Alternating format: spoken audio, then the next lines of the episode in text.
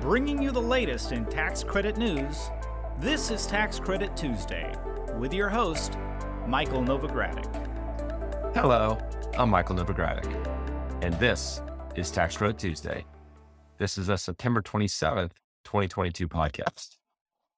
A few weeks ago on Twitter, I asked my followers, what topics would you like us to address on Tax Credit Tuesday? As regards to low income tax credit, the topic that received the most votes was year 15 issues. My followers have voted. So today we will discuss year 15. There's a wide range of theoretical possibilities for the future of a income tax property and its owner partners when year 15 is reached. I say theoretical possibilities because many paths are just that theoretical as many factors go into identifying which paths or future possibilities are truly available. Before we get started, though, let me share with you some important information about, about upcoming Tax Credit Tuesday episodes. We are entering an exciting month or two in the community development tax incentive world. I say that because three very important events have recently or are expected shortly to occur. Recently, there was a critical housing data release. And in the coming weeks, there should be a major National Tax Credit Awards announcement and a vitally important income tax regulation is likely to be finalized. We at Novogradac are preparing behind the scenes, or maybe I should say behind the microphone, to present a Tax Credit Tuesday episode for each. Regarding the release of critically important housing data, the American Community Survey, or ACS data for 2021, was recently released. ACS data is used to determine income and rent levels for low housing tax credit and bond finance properties. On the major financial awards front, we expect the Community Development Financial Institutions Fund to announce the recipients of $5 billion in New Markets Tax Credit Allocation Issuance Authority awards before the Ides of March.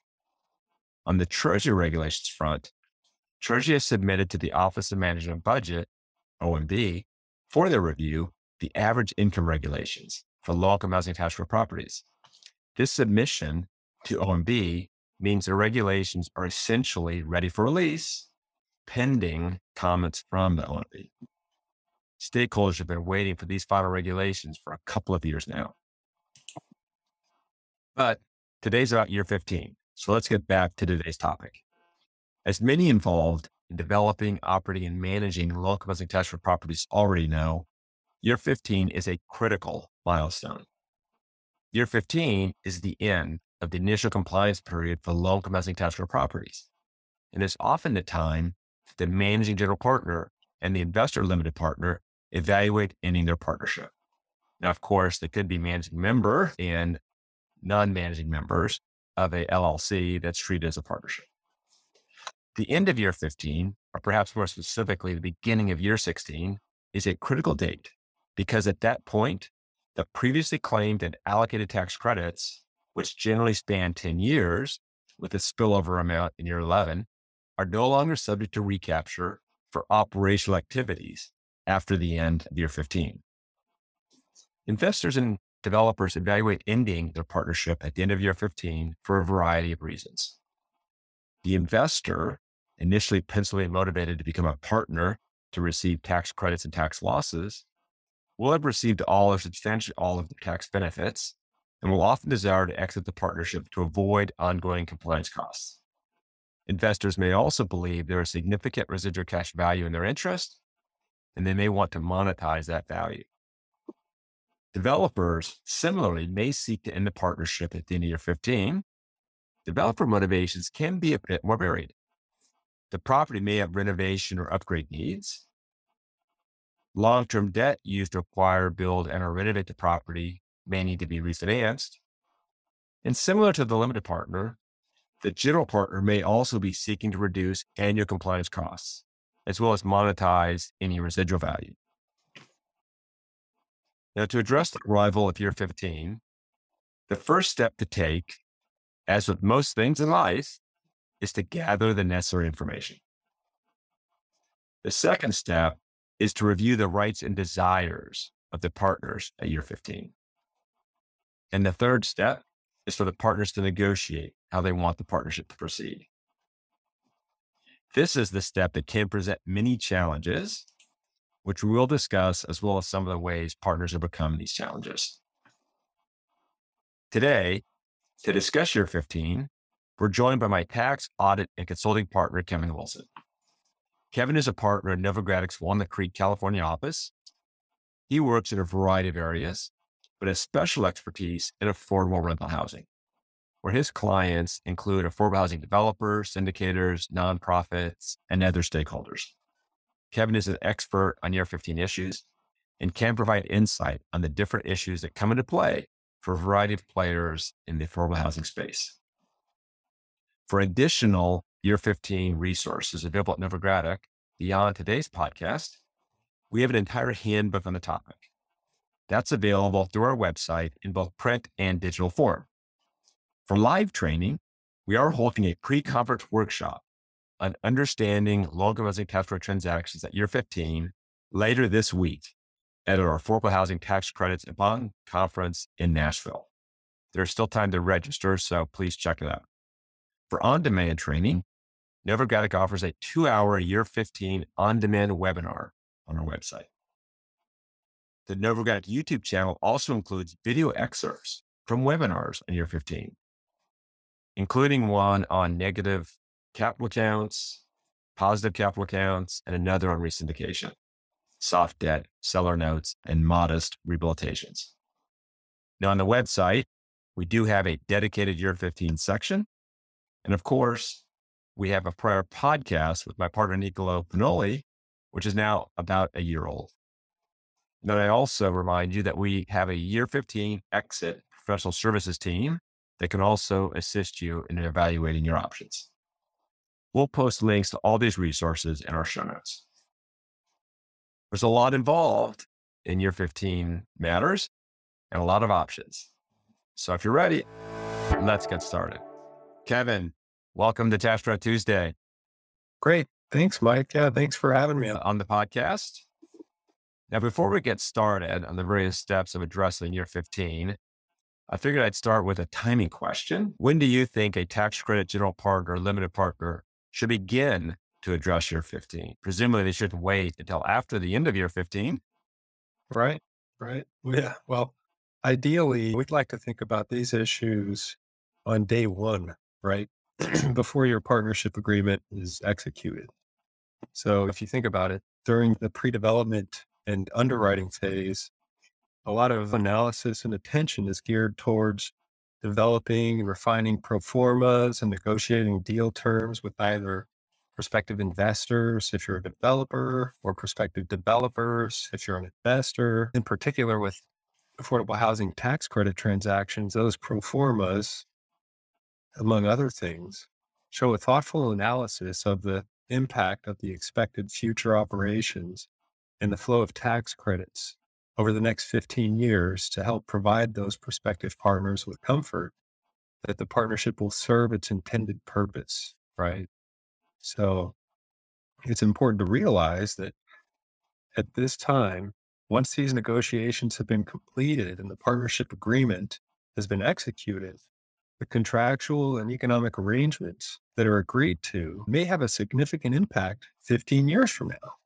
So whether you're the development sponsor or the investor, this is the time to speak up and make sure that these terms are agreeable. There may be a variety of options that can be used to analyze and consider the rights and responsibilities and give thoughtful consideration of what might happen 15 years from now and how that might impact the partners.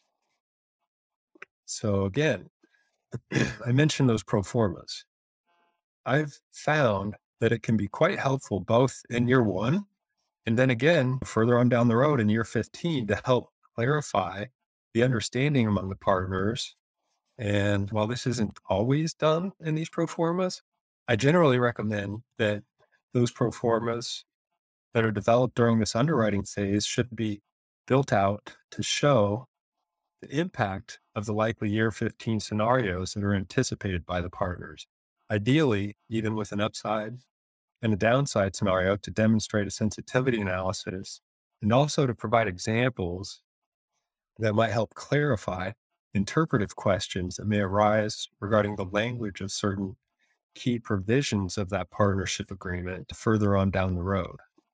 So it sounds like you're saying you should begin with the end in mind, even if the end is 15 years away. Right. And then in terms of your clients, once they either have or haven't addressed it, I mean, clearly they've always, they've all addressed year 15 when they signed the partnership agreement. Just the question is how conscious, because the partnership agreement lays out key factors. But for your clients that are in the midst of operating a property as they get closer to year 15, at what point in time do they start reaching out to you, or do you recommend they start reaching out to you to start more seriously considering what the next steps are as the end of year 15 approaches?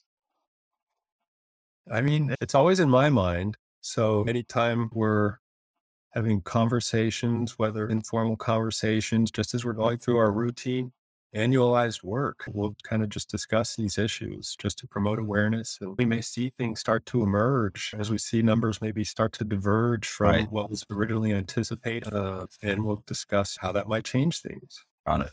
So. So, in today's introduction, to the podcast, I did give a high level explanation as to the significance of the year 15 milestone for long physically attachment properties. But before we address some of the options for the partners and the property uh, at the end of year 15, I thought it was important that we start by discussing some of the key factors that affect which courses of actions are not just theoretically, but are practically available. Could you outline for our listeners what you've identified as some of the key areas where in which you should be reviewing and assessing key factors? Sure, sure. Right. So each property is unique and each partnership is unique. So as such, the likely courses of action can vary quite a bit based on a number of facts and circumstances. So typically from the outset, when the development sponsor and the equity investor form a partnership, it's known, as you mentioned, that year 15 is a critical milestone.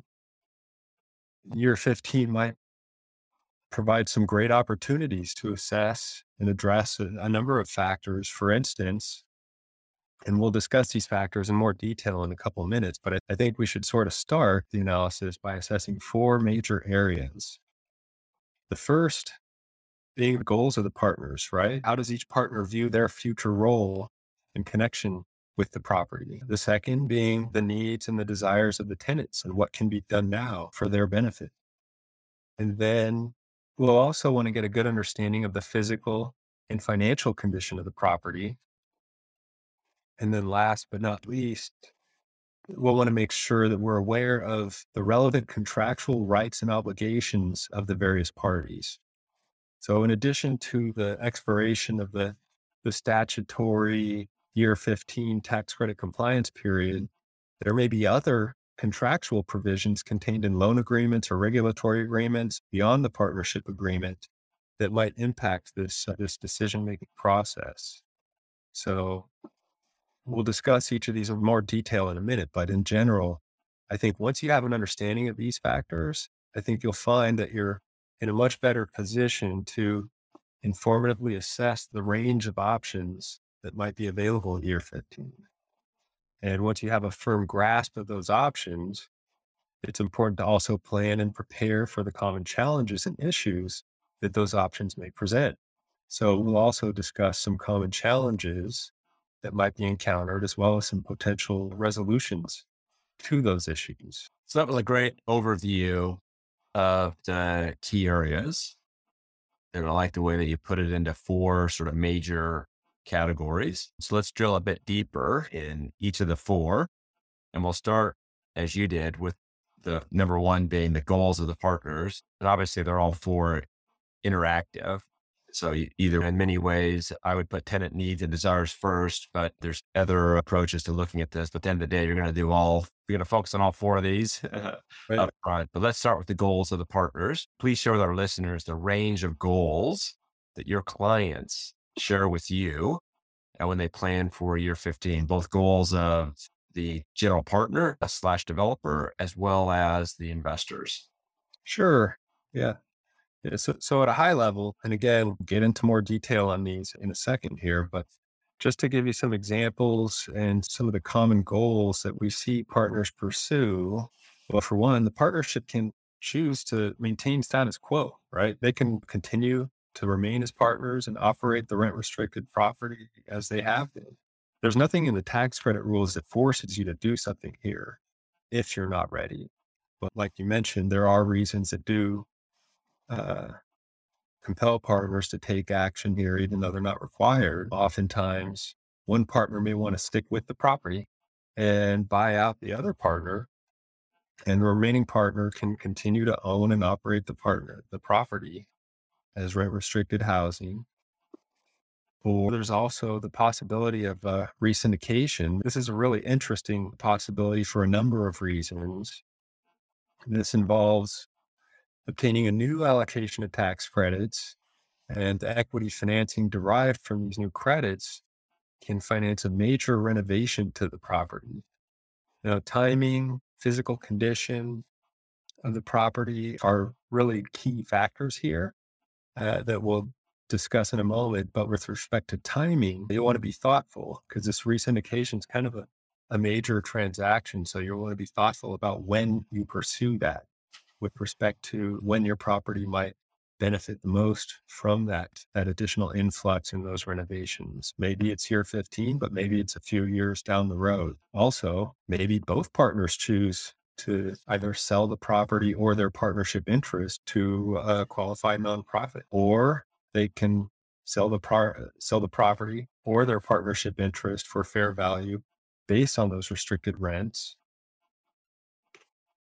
and then there's also the possibility of a qualified contract.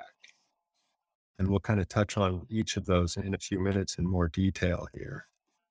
Well, thanks for that uh, overview in terms of the goals and desires of the various partners with respect to the property.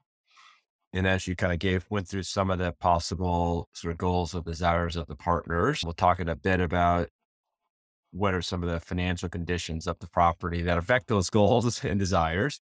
But let's also pay attention to the tenant needs and desires. The whole purpose of the low cash credit incentive is to provide rental housing that's affordable to lower income tenants.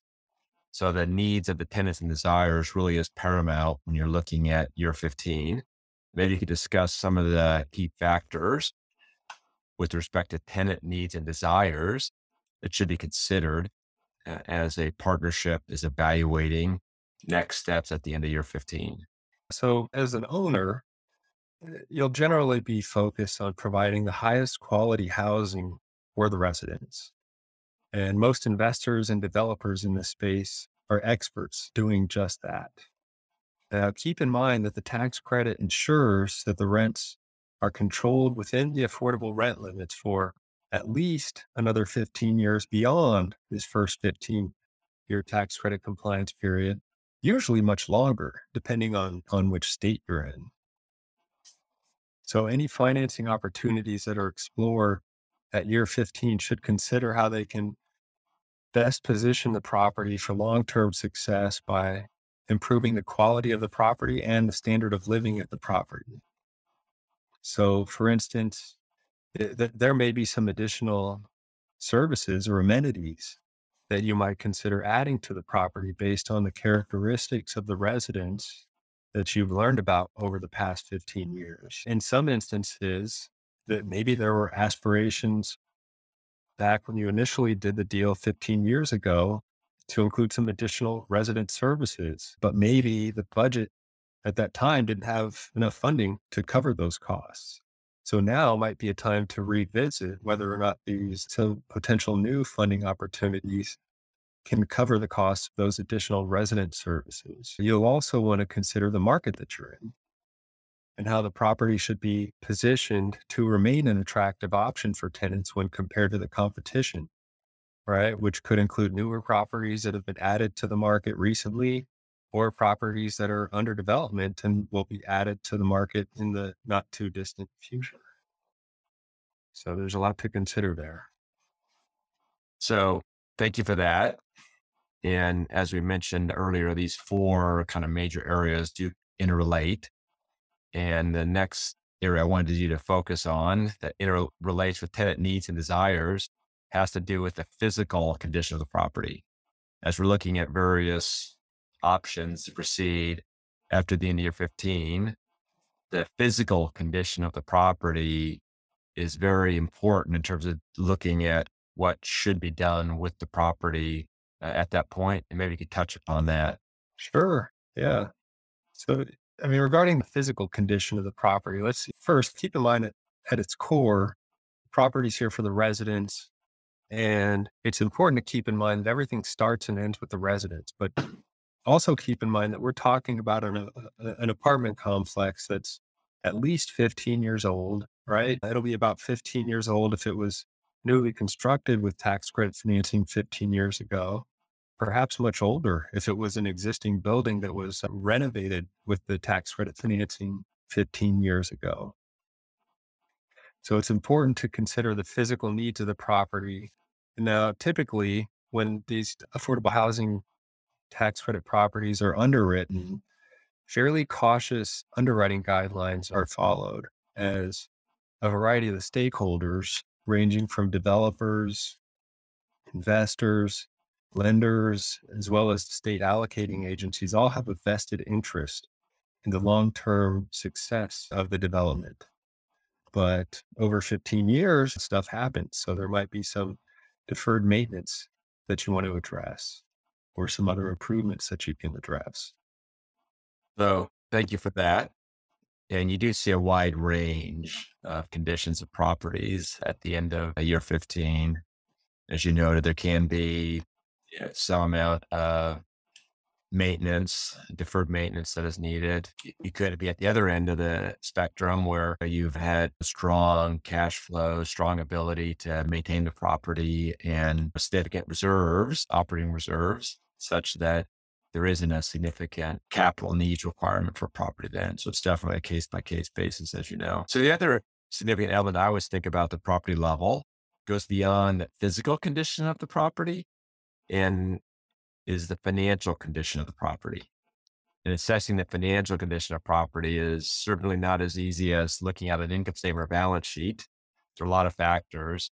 So maybe you can explain to our listeners some of the factors consider in evaluating the financial condition of a low capacity attached to a property as you approach the end of year 15? So this dovetails quite a bit with the physical condition of the property. But when we're talking about the financial condition of the property, again, going back to day one, as part of the financial feasibility analysis during that underwriting and credit allocation process, the, the allocating agencies are going to kind of limit the credits based on an anticipated debt service coverage ratio of 1.15 to 1.25, which is typically fine, but unanticipated situations may have occurred during the past 15 years with respect to any individual property that have added financial stress to the property.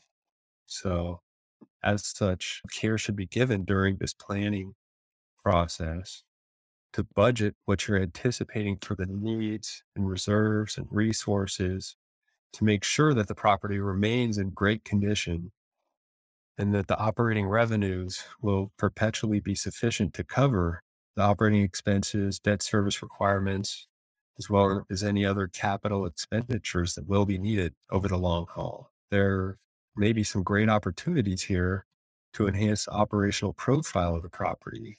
And as, as we'll discuss in a few minutes, oftentimes year 15 might be an ideal time to explore a number of financing opportunities that can be leveraged to preserve and enhance both the physical and financial condition of the property. And the benefits of these enhancements, which could include addressing those deferred maintenance needs or maybe adding energy, efficient, uh, energy efficiency upgrades or just generalized improvements, and which should serve going forward to reduce your operating expenses and minimize future maintenance costs. And these enhancements can also significantly reduce residents' monthly utility bills too. So, on the whole, these efforts should serve to make the property more desirable and improve the standard of living, among other things. Also, when assessing the financial condition of the property, we should know about the key terms and provisions of the outstanding debt, right? So, for instance, are there any loan maturity dates on the horizon? Or if you're planning to do a refinancing, you want to make sure you understand the yield maintenance adjusters or the prepayment penalty provisions in those loan agreements, which can be significant. Uh, you'll also want to think about what your interest rates are compared to the, the interest rate on your existing debt compared to the current market rates out there, which, as we've seen recently, can change quite quickly. Yes, um, again. and then mm-hmm. another thing we see is if you have a HAP contract, right, which is great, consider the terms and the remaining life of that HAP contract and the likelihood of renewals. Uh, if there's uncertainty, I don't want to interrupt, but maybe explain to our listeners what a HAP contract is. Oh, uh, sure. Yeah. So, a housing mm-hmm. assistance payment contract, right? So, a contract that you have with either the local housing authority with HUD that provides for rent assistance for tenants. And that may be for a finite period of time, right? So oftentimes you can kind of count on being able to renew that every few or so years when those renewals come up. But oftentimes, depending on the current market environment, there may be some uncertainty as to whether or not those renewals will continue to be available for the foreseeable future. So you'll want to give some consideration as to how the property might transition to the loss of this significant funding source. And aside from that, year 15 properties will typically by year 15 have a pretty well established pattern of financial performance and operating results. Typically, the property has either consistently generated positive cash flows or the property has struggled to break even. Or, I mean, this isn't ideal, but there are situations where the property just routinely is incurring deficits, right? They just can't seem to break even. So, depending on which one of these profiles fits your property, it may have a significant impact on the options that are available. The other major factor to consider is just the partnership's net asset value. So, does the share value of your assets exceed the outstanding debt? And then again, that's going to impact future options for both partners. So thank you for that, Kevin. That's a great overview. So we've discussed so far the general goals of the partners when we're thinking about year 15.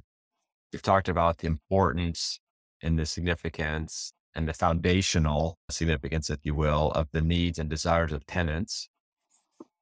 And we've discussed the importance of assessing the physical and financial condition of the property.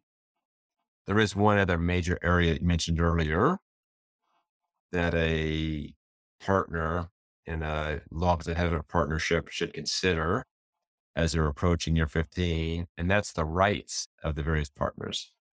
So maybe you could share with our listeners some of the typical rights that a managing general partner will have, as well as a investor limited partner would have, and how these rights affect the range of year 15 outcomes.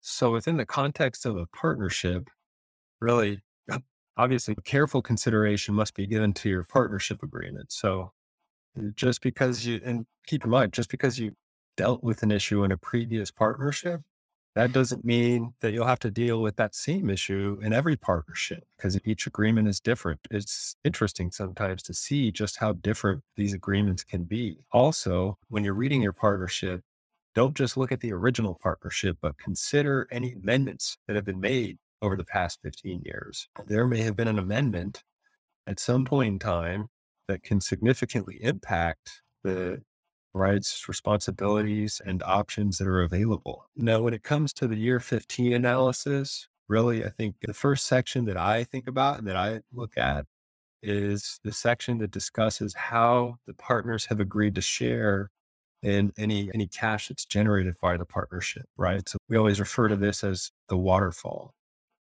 Now, typically in an affordable housing tax credit partnership, the partnership agreements typically contain two waterfalls.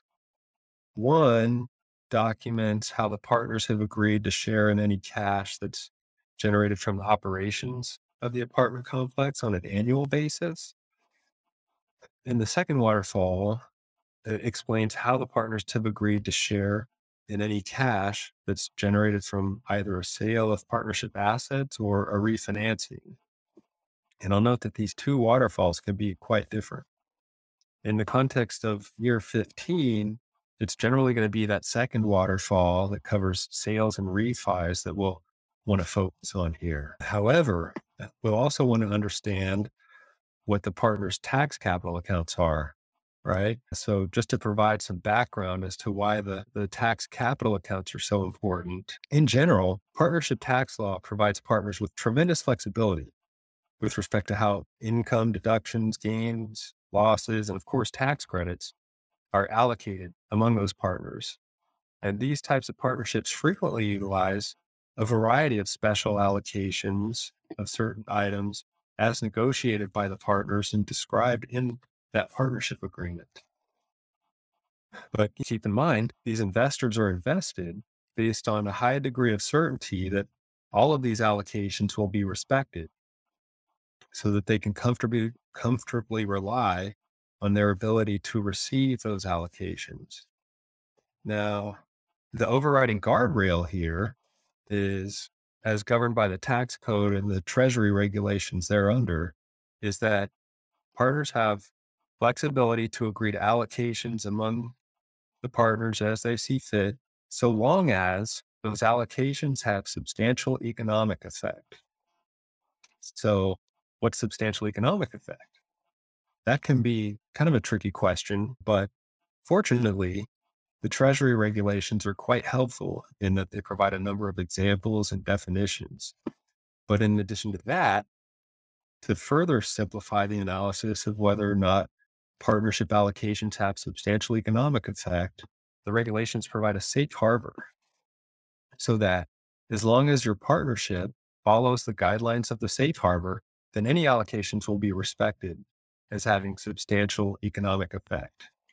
I'll note that most, or if not all of the partnership agreements that govern affordable housing partnerships that I've seen reside within this safe harbor, which requires that upon liquidation, all distributions must be paid to the partners in accordance with their, their capital account balances.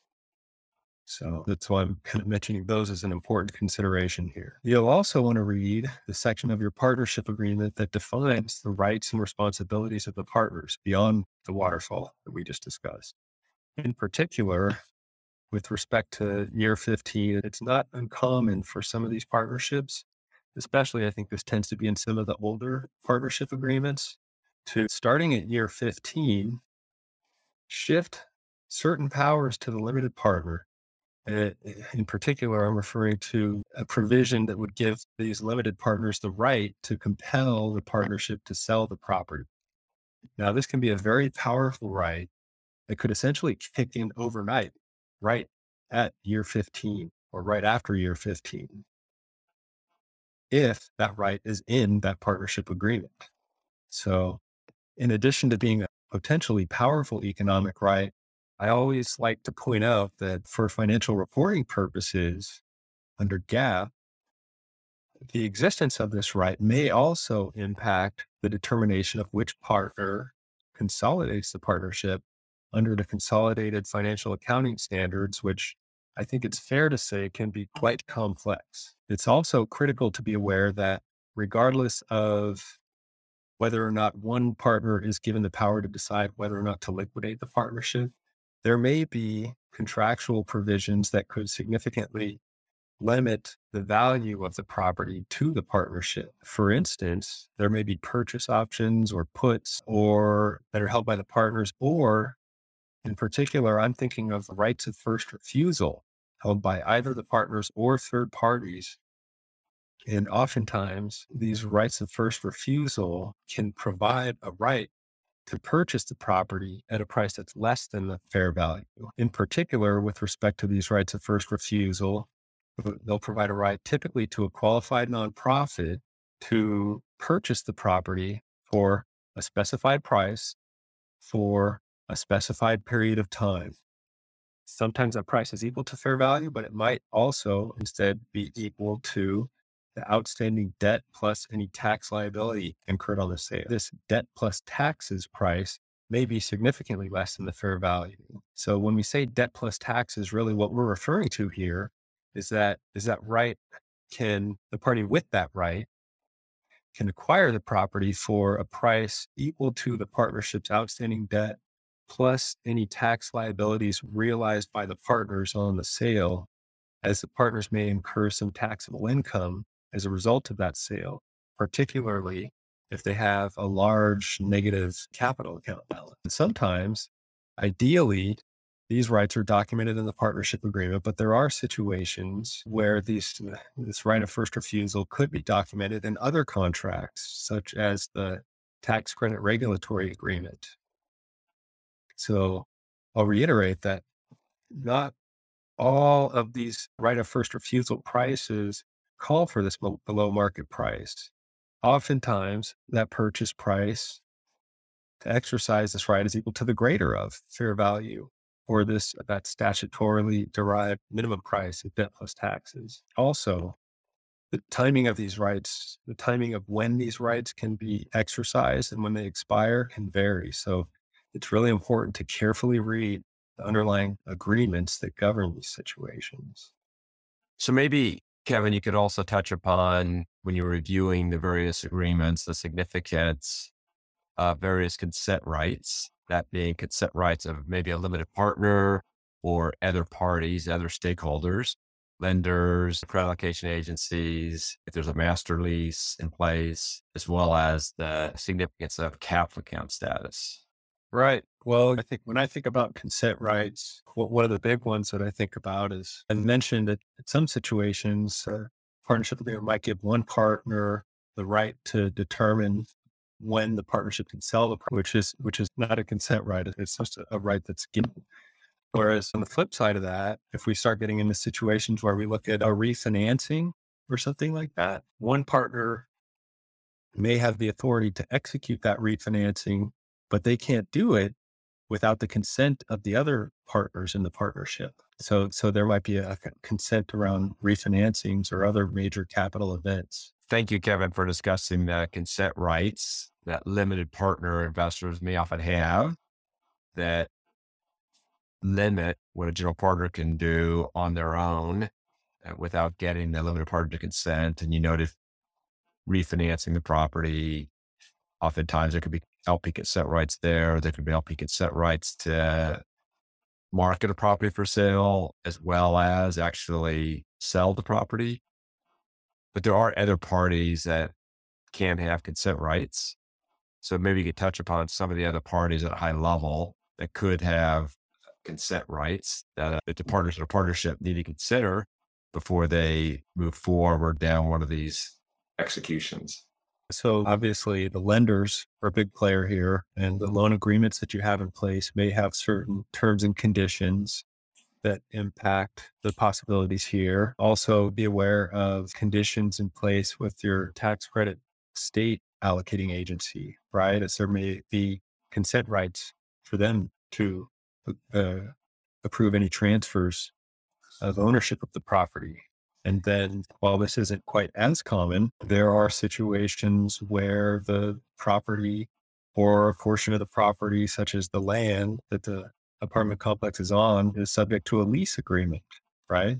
So you may have a contract with a lessor that may have other consent rights or, the like, something like that. Yeah, thank you for that. I think the big takeaway here is beyond looking at the agreements among the partners, both in the partnership agreement and beyond the partnership agreement in other written agreements. And I really like the fact that you said with respect to the partners, don't forget amendments. yeah, I know the other thing we've talked about a lot, and we see this a lot in our audit, is make sure you're reviewing the executed partnership agreement. Mm-hmm. Yeah, it's amazing how often you'll get an initial draft of a partnership agreement from a client and it isn't the executed version. Right. And you want to be looking at the executed version to ensure right. draft have been changes since from the draft that was almost final, but not quite final because there could have been some notable changes in this version that was actually executed. Oh yeah, no, I see people like to use the Word doc because it's easier to search and right, but that's not executed. no, that is correct. And PDFs now, you can do deal with search pretty easily. So newer ones, yeah. Yes, you can always scan and do your OCR. But anyways, let's get beyond that minutia and let's now take a deeper look at the options or paths at year 15. So maybe share with our listeners some of the broad categories of paths or options for properties and partners at the end of year 15. Yeah. So quite often uh, these these year 15 discussions will center around a reorganization of the partnership whereby one partner, typically the developer, spawn buys out the investor. And the sponsor continues to own and operate the property that they've come to know inside and out over the past 15 years, while the investor exits the partnership and sails off into the sunset. And we'll get into the mechanics of kind of how that can be done in a second. But before we get into that, I'll reiterate that they don't have to split up just because it's year 15. So, in some situations, both partners may decide that remaining together beyond year 15 is mutually beneficial. But then, one of the reasons why this reorganization and investor exit scenario is so common is that, like we mentioned earlier, one of the key components of the investor's anticipated return was the tax credits and then also the tax losses. And now all of those tax credits have been fully realized and the losses are likely starting to diminish. So that investor may be ready to exit the partnership and realize whatever value their partnership interest is now worth, if any. And then there's also the possibility that both partners are ready to move on and the partnership can sell the property to a new owner, subject to all of those affordability restrictions and continuing compliance. And both partners then sail off into the sunset. Now, in situations where either one or both partners is exiting the partnership, oftentimes one, one of the most attractive options is a resyndication, right? So we'll get this fresh batch of tax credit and the property can use those, the equity proceeds generated by those tax credits to finance that major renovation that we touched on earlier. So another key thing here is this is going to preserve and extend those affordability requirements for a, a, longer period of time. Now, under this scenario, the partnership that owns the property now would sell the property to a new partnership. So, in this situation, in order to generate the maximum amount of credits, there is a 50% related party threshold. So, whereby, you know, the common ownership of the buying partnership and the selling partnership cannot be greater than 50%. Now, it's important here when you're looking at this 50% threshold, the partners have to look beyond just the routine profit and loss allocation provisions and consider other provisions or special allocations, such as the waterfalls, which may call for an interest of greater than 50% to partners who are on the lower end of that percentage with, with respect to profits and losses. So oftentimes this is going to be viewed as the best option, which then kind of begs the question, why isn't everyone doing it or why isn't it being done more often? So earlier we touched on just the timing and when the property might need such a significant influx of capital and renovation. But another constraining issue here is just the limited availability of either the tax credits or the private activity bond funding. So many states are at capacity for both of these programs. So obtaining mm-hmm. these resources can be quite competitive. Mm-hmm. And as I'm sure all, all of our regular, regular listeners are acutely aware, there are a number of proposed legislative measures that could significantly enhance this situation. Now, there's also, we mentioned this earlier, there, there's also the possibility of the qualified contract process. so, this can be a fairly controversial topic. And there is pending legislation that would modify this process as well. Nowadays, many, if not most states, require applicants to waive their right to the qualified contract process when they apply for credits. However, in some situations, the rights contained within the partnership agreement may provide one of the partners with the right to compel the partnership to go through this process, which, just a brief summary here, is a process by which the partnership can list the property for sale at a statutorily determined qualified contract price, which is not indicative of the fair value of the property. Rather, it's based on a formula in the statute that essentially adds the outstanding indebtedness and the adjusted investor equity contributions and a few other components to determine that qualified contract price. Now, then if they go through this process, they would then list the property for sale at that statutorily determined price for a year. And if no buyer is found, then the partnership can terminate the extended low income use requirements. So those are, I think, the, the, the, some of the key uh, options that we see here. So thank you for that, Kevin. And then there's also the low market or market rate rights first refusal and options that have to be considered. And when I say options, I mean market rate options or below market or market rate rights of first refusal you can't have below market options. And I always like to think about the end of year 15 as being sort of two major decisions. One is whether the partners are going to stay together or not. And then secondly, what to do with the property itself. And the property itself, you can continue to hold it. You can hold it and not refinance or refinance. You might have to do some type of resyndication.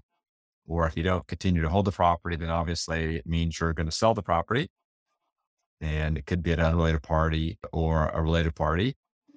And then right. that's at the property level, the various things that you can, the partnership can do with the property. And then the partners themselves have to just have to decide are we going to stay together and engage in one of these activities together or are we going to part ways? So it's definitely a challenging a set of options to evaluate. And I think what you said at the very beginning of the podcast, you talked about when you're initially setting up the partnership, running forecasts to consider the various options so that you're evaluating what the possible situations will be in year 15. Obviously, you don't know which they're going to be. It's 15 years away at that point. But then as you approach the end of year 15, it can be pretty important to run financial models, analyzing these various outcomes so that there is a better understanding among the partners as to the consequences of the various choices to help inform decision making. And I know you end up doing a lot of work with clients running these models. Right. Which into year 15 to help them weigh the options. And I would just note to our listeners, included in that is an assessment of the capital accounts, what the debt plus taxes cost could be, and a host of other numerical factors. So, Kevin, the fact that we've once again devoted an entire podcast to discussing year 15 options is driven by the fact that there is such a wide range of possibilities at year 15. And you've given us a good summary of some of the various paths. And we know ultimately those paths are determined by the partners in the partnership. So, what are some of the key items that you see arising as partners do work to come to agreement as to how to proceed. Yeah, right. So, in situations where the partners are uh, kind of mutually agree to, to part ways, for instance, and this can be either the GP buying out the LP or vice versa, the big question is eh, how do we do it? And how much is it going to cost? Right. So, the partners will need to work through a host of issues here typically the starting point in determining potential buyout price if one partner's buying out the other partner is the starting point is going to be the fair value of the property. So when negotiating this buyout price among the partners, it's not uncommon for two partners to have different views on the property value. So in some situations, ideally, it's great if the partnership agreement can provide a pathway for the partners to follow to resolve the sort of discrepancy there. But then again, if there are situations where that's not the case, the partners will need to work together to kind of resolve that that difference. Also, when we consider the fair value of the property, got to be mindful of those rights of first refusal too, if they exist, which may provide that buyer with the opportunity to buy it for debt, debt plus taxes. And then once, so once the partners have kind of come to terms and agree on what the value of the property is to the partnership, the next step is to determine how that value gets allocated among the partners. So here we're going to start again by looking at those waterfall provisions that are in the partnership agreement. Ideally, the amount that would be owed to the exiting partner under this kind of hypothetical liquidation scenario that we're talking about would kind of represent a starting point for the exit price negotiations with a variety of possible adjustments. Um, but there and there are other issues to consider as well. For instance, we previously mentioned the, that safe harbor that requires that liquidating distributions get paid out in accordance with the partner's tax capital account balances. So if there's a if there's a significant difference between the amount that would be distributed to the partners based on that waterfall calculation when compared to the distributions based on the partners capital account balances, the partners may need to work together to address this discrepancy. So then how would this buyout be facilitated? Right. Much of what we kind of just walked through centered around a hypothetical sale of the partnership's assets. But as we mentioned, the goal here is for one of the partners not to sell the property. Rather, eh, the goal is for one of the partners to remain in control of the property and buy out the partnership, the, their limited partner. So, how is this facilitated? I'd say, from what I've seen, the most common path forward here is that refinance option.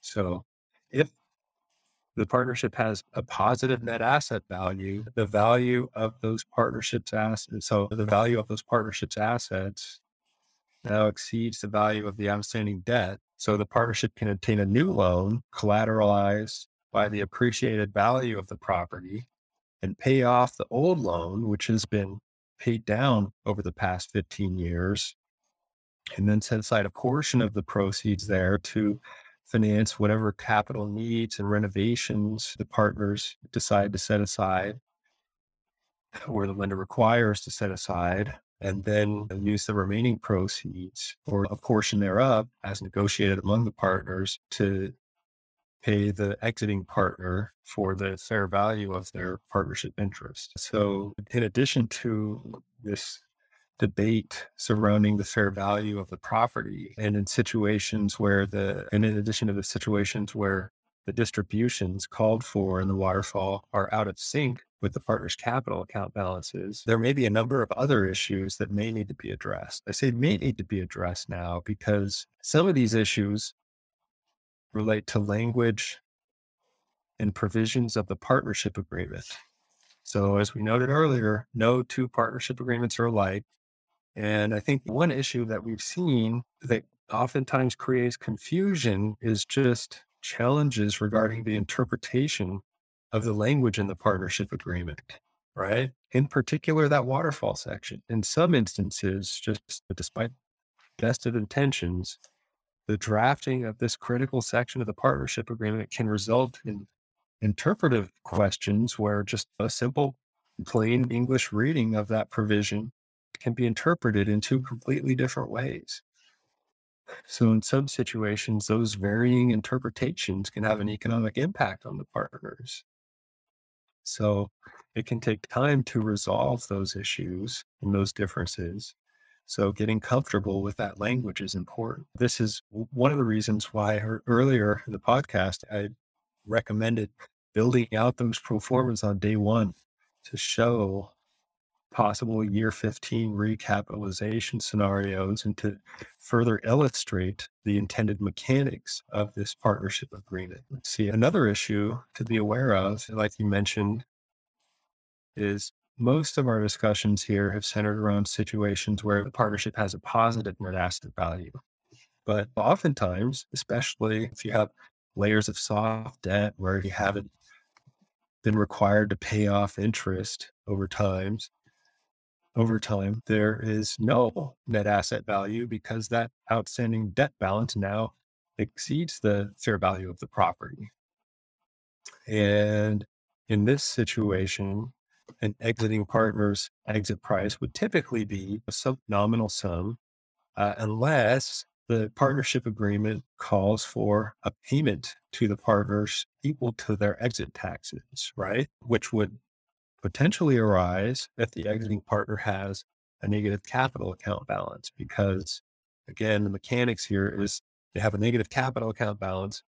When they exit the partnership agree, when they exit the partnership, they would actually recognize taxable income as they write that negative capital account balance back up to zero. And again, sometimes that requirement to make that payment is in the partnership agreement. Sometimes it's not. And then sometimes when that requirement is in the partnership agreement, there may be questions or differing views as to how that amount should be calculated, especially if the partnership agreement is not particularly specific on that issue. Also, kind of under this type of scenario where there is no net asset value, if the investor exits for some nominal sum, they may still have a large positive capital account balance. And so in this situation, it's important to remember that they may be able to realize a tax benefit from the taxable loss that would be realized when they write off that investment. So, Kevin, thank you for that summary of so many different issues in terms of identifying the relative value of the asset, as well as how that relative value is shared among the partners, and also what the consequences are of various paths. And would you agree that when you see year 15 negotiations going on, that as a general matter, there's a number of different forecast runs, if you will, as to the rights of various partners to cash, depending upon which of these approaches occurs. And then the partners themselves end up looking at these different possible options and then negotiate among themselves to settle up as to one of the paths, which isn't in it, doesn't end up being any one of the runs that are done, but the runs help inform the two partners with respect to the variety of options. And then with both partners sort of being aware of the variety of options, they're able to come to a negotiated settlement as to what the path will be. Yep. So thank you for these explanations, Kevin. To our listeners, as you can tell, this is a complex area. As noted earlier, we at Novogradac have a wide range of resources, including professional services devoted to year 15. Kevin, is there anything else our listeners should know about year 15 we haven't already discussed? And I guess that's probably not the best worded question because there's a lot more about year 15 issues that clients need to know, our listeners need to know that we haven't discussed. But maybe is there anything else you want to mention on this podcast? Right, right. I mean, yeah, like you mentioned, we could go on for hours on this topic, right? But for, uh, fortunately, I think I, I, need to mention that later this week, we will do that in Nashville, uh, where we're going to have a pre conference workshop on Wednesday, which is going to be essentially a four hour deep dive on year 15 issues. So, more time is going to give us more opportunity to go into more depth. So also just like to let listeners know that they can reach out to me anytime via email. And uh, my email address is my name, Kevin, K E V I N dot Wilson, W I L S O N at novoco.com. Okay. Thank you, Kevin. Please stick around for our off mic section at the end of the podcast. We'll ask you for some fun off topic tips and words of wisdom. For our listeners, be sure to tune into next week's podcast, where we're scheduled to talk about another issue that is of great importance to affordable housing stakeholders and is one of the three key events, data releases come in the next six weeks or so. The topic for next week fair market rents and income limits, and how they will be affected by the ACS data. My partner, Thomas Stagg, will join me for a podcast where we'll talk about the income limits and more importantly, what those income limits mean to income living tax properties now and in the future. And we've previously discussed the data collection issues with the 2020 census and how those data collection issues could be impacting income limits. Next week, Thomas and I will discuss that as well as looking at what you as a party involved with low income tax credits, what you should be doing to get ready for the 2023 income and rent limit releases. Thomas is one of the nation's leading experts concerning income limits. At Novogradac, I would say among many of our clients, we think he is the leading expert. So you want to be sure to tune in. And as I also noted, in terms of pending releases, we're also awaiting the average income test guidance to be released by the Office of Management Budget, as well as the New Markets test for Allocation Awards announcement. So please stay tuned to future podcasts. You can make sure that you're notified of that episode and each week's episode by following or subscribing to the Tax Credit Tuesday podcast. Go to www.novoco.com slash podcast to subscribe to and stream the show on our website. You can also follow or subscribe to Tax Credit Tuesday on iTunes, Spotify, Google Podcast, Stitcher, and Radio Public. Now I'm pleased to reach our off mic section where listeners can get some off topic advice and words of wisdom from our podcast guests. So, Kevin, I thought as we're approaching the end of the pandemic, I guess our president says the pandemic's over. There's various debates as to whether the pandemic is truly over or not. Certainly, the I like to, I hope and think the worst part certainly is over. What was the main professional lesson you learned or maybe not a professional, maybe a personal lesson, or maybe they overlap, and the way we had to live life during the COVID pandemic. Well, right. And I like to think that the lessons that we learned there will continue to benefit us going forward, right? I think we all grew and adapted a lot professionally during that time. But I think one of the main lessons professionally that I learned, and there were many, but I think one of the main lessons is that the remote work worked right? There was a lot of concern when we had to become essentially fully remote almost overnight. And it definitely takes effort, but it doesn't mean that the end of collaboration. Far from it. By listening to our teams and our clients and adapting and iterating, I think we were actually able to increase productivity. And I think that some component of that is going to continue, right? And I think maintaining that flexibility will continue to create new opportunities. And I think it's also going to continue to provide a strong competitive advantage. I definitely agree that we did learn that remote can work and did work during the worst part of the COVID pandemic. And as most of our listeners know, uh, we are committed to remote options at Novogradac. So our conference season starts this week. We noted earlier about our affordable housing tax credit and bonds conference in Nashville later this week. Many of our listeners will be attending that conference and others will be attending at least one of our other upcoming conferences, be it on renewable energy, be it on historic tax credits, be it on new markets tax credits, uh, another one on affordable housing. So we have a number of upcoming conferences uh, for the balance of this year in early January. Uh, you've attended and participated on panels at many conferences. So, could you share uh, what advice you might give to our listeners to maximize the benefits of a conference? Yeah, I have two kind of tidbits here that I'd like to go over. Yeah, oftentimes when you go to a conference and you're with others on your team, it can be easy to get complacent and spend a lot of your time there with your coworkers. But it's really important to remember that one of the key benefits of these conferences, especially now that we're back to in person events, is that they provide you with an opportunity to meet new people and to grow your network, right? So I would encourage everyone to remember to take advantage of this networking opportunity.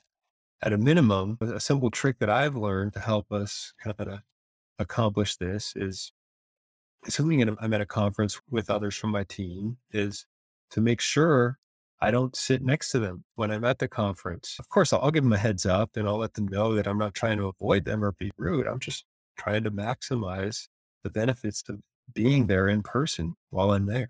The other takeaway is, like I mentioned, we are back to in person events.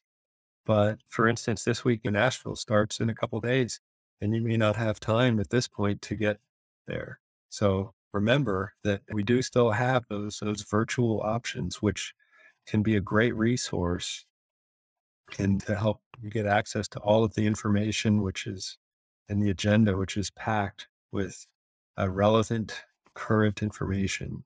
Right. Thank you for that, Kevin. And I really like your first one. I like both of your tips. They don't sit next to each other, I think is really an easy tip. Anyone can implement that. All it takes is when you go to the sit down, make sure you're not sitting next to someone that you get to spend a lot of time with when you're not at conferences. And then you just can't help but have some degree of networking in addition to learning. Because in addition to all the great material, much of the conference is being able to network. So I really appreciate that option. And I said that quite a bit at Novogradac when we're talking to the Novogradac professionals that are attending the various conferences. They're not sitting next to each other. And it does have an interesting twist though, when there's others within your company that are in different offices, then in some ways our conference can be a way for you to network with others within your company, which is another interesting twist on this. Another item I would actually add to the list, and maybe a third one, and I know you do this as well, is reach out to those who are attending in advance. And if you're not sure of who is attending, just go to our sponsors list. And our sponsors list for these conferences will list the companies and then just reach out to who that company and ask them who from their company might be at our conference. Uh, and you can make a conference a lot more effective in terms of networking if you're reaching out and scheduling time uh, to meet with other participants. And then we obviously have a speakers list. So you can also reach out to the speakers uh, and let them know that you'd like to meet with them at the conference. And that can help prime the pump, if you will, for networking at the conference. So thank you again, Kevin. I appreciate you joining us for this podcast today. There's a lot to discuss with respect to Y15. That led to a little bit longer podcast than usual, but we covered a lot of great material and there's so much more. Hopefully, many of the listeners will be there at the pre conference workshop on Wednesday, even though they have to get there quick. And to our listeners, I'm Mike Novogradac. Thanks for listening. This weekly podcast has been brought to you by Novogradac and Company LLP. Archive podcasts are available online at www.novoco.com forward slash podcast or by subscribing to the Tax Credit Tuesday podcast in iTunes. You can find related links referenced in this podcast in our show notes at www.novoco.com forward slash podcast. Novogradac and Company LLP is a national certified public accounting and consulting firm with offices nationwide. Learn more about our professional services at www.novoco.com.